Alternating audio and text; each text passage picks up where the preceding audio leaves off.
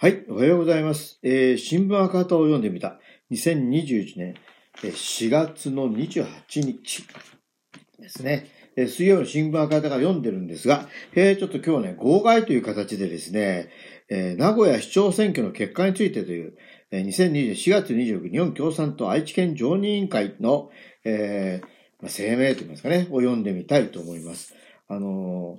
ーえーじゃあ読みますね。1番、4月25日投開票で行われた名古屋市長選挙で、日本共産党が自主支援し、えー自民党、公明党、立憲民主党、国民主党も推薦した横井俊明氏は35万711票、得票率45.5%を獲得しましたが、及びませんでした。勝ったのは現市直の川村隆氏で39万8656票、得票率51.7%でした。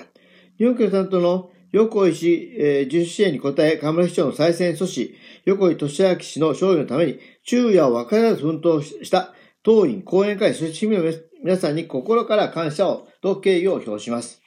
今回の市長選挙は、不正履行署名で、えー壊された民主主義を止めるために、河村市長の再選阻止で、すべての政党が横井氏を支援する一点共闘が成立し、市民ともに大同団結して、河村氏に立ち向かい立ち向かいました。圧倒的な知名度を誇り、選挙モンスターの夢を取る河村氏は、過去4回のの、えー市長選挙で他候補にダブルスコアの大差をつけて圧勝してきました。しかし今回は、告示1ヶ月前の立候補となった横井氏があと一歩まで河村氏を追い詰めたことは、横井氏の奮闘とともに政党市民が大同して戦うことによるもので、えー大前線、大健闘と言える結果となりました。河村氏をあと一歩まで追い詰めた戦いは、大義のもとに結束して戦う政党、市民の共闘にこそ、政治を変える力があることを示すものとなりました。次の戦いとなる総選挙で、野党連合政権を実現する野党共闘を発展させていく上でも、今回の政党、市民が大同団結した戦いは今後に生きるものだろうと確信しています。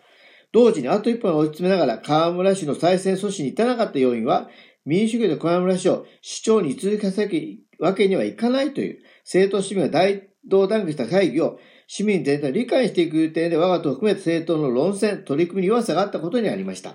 これからも続く河村市長との戦いの教訓にしていく必要があると考えます。2、日本共産党は知事履行署名に市民運動とともに正面から反対した政党として民主主義を壊した河村市長の政治的、道義的責任を問う2種類のビラを作成し、公正的に配布しました。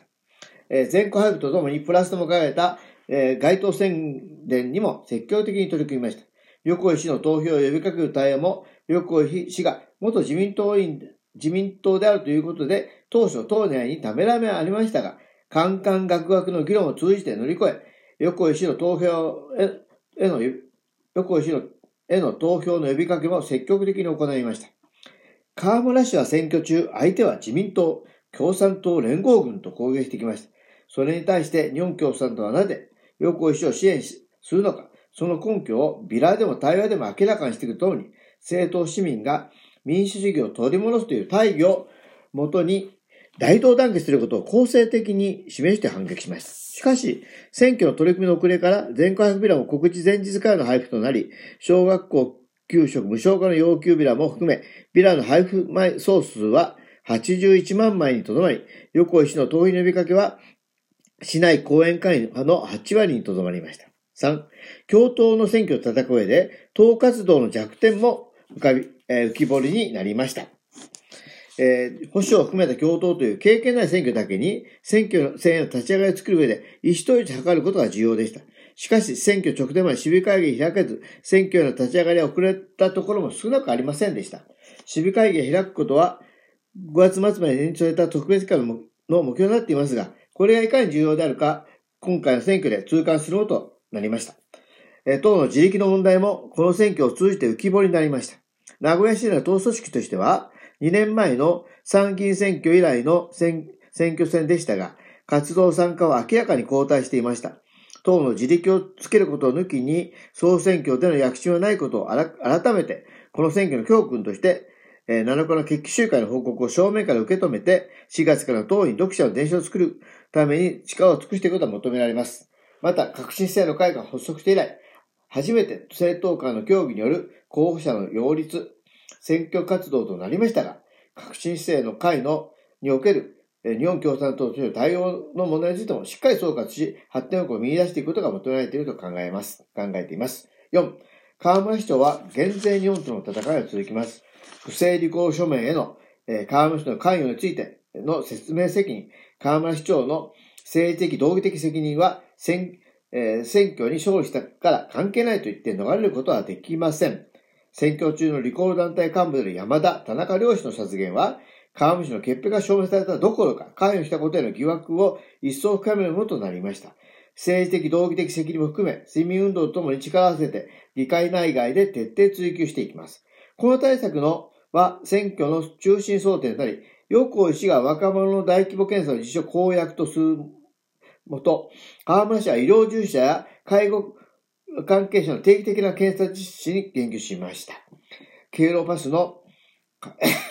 回数制限を緩和する発言も含め、選挙で幹部が公約した市民の要求に応える政策を速やかに実施していくよう迫っていきます。日本共産党は、引き続き河村市長と対決し、選挙で訴えた民主主義を取り戻すこと、待ったなしの課題になっているこの先から市民のとの命と暮らしを守ることに引き続き力を尽くしていくことを表明するものです。ということでですね、え、今読んだのはですね、え、名古屋市長選挙の結果についてという、2021年4月26日、日本共産党愛知県常任会の、まあ、声明です。えー、まあね、この選挙については、まあね、しっかり本当に、まあ、これがね、出発点としっかり総括してね、4年後は必ず勝つと。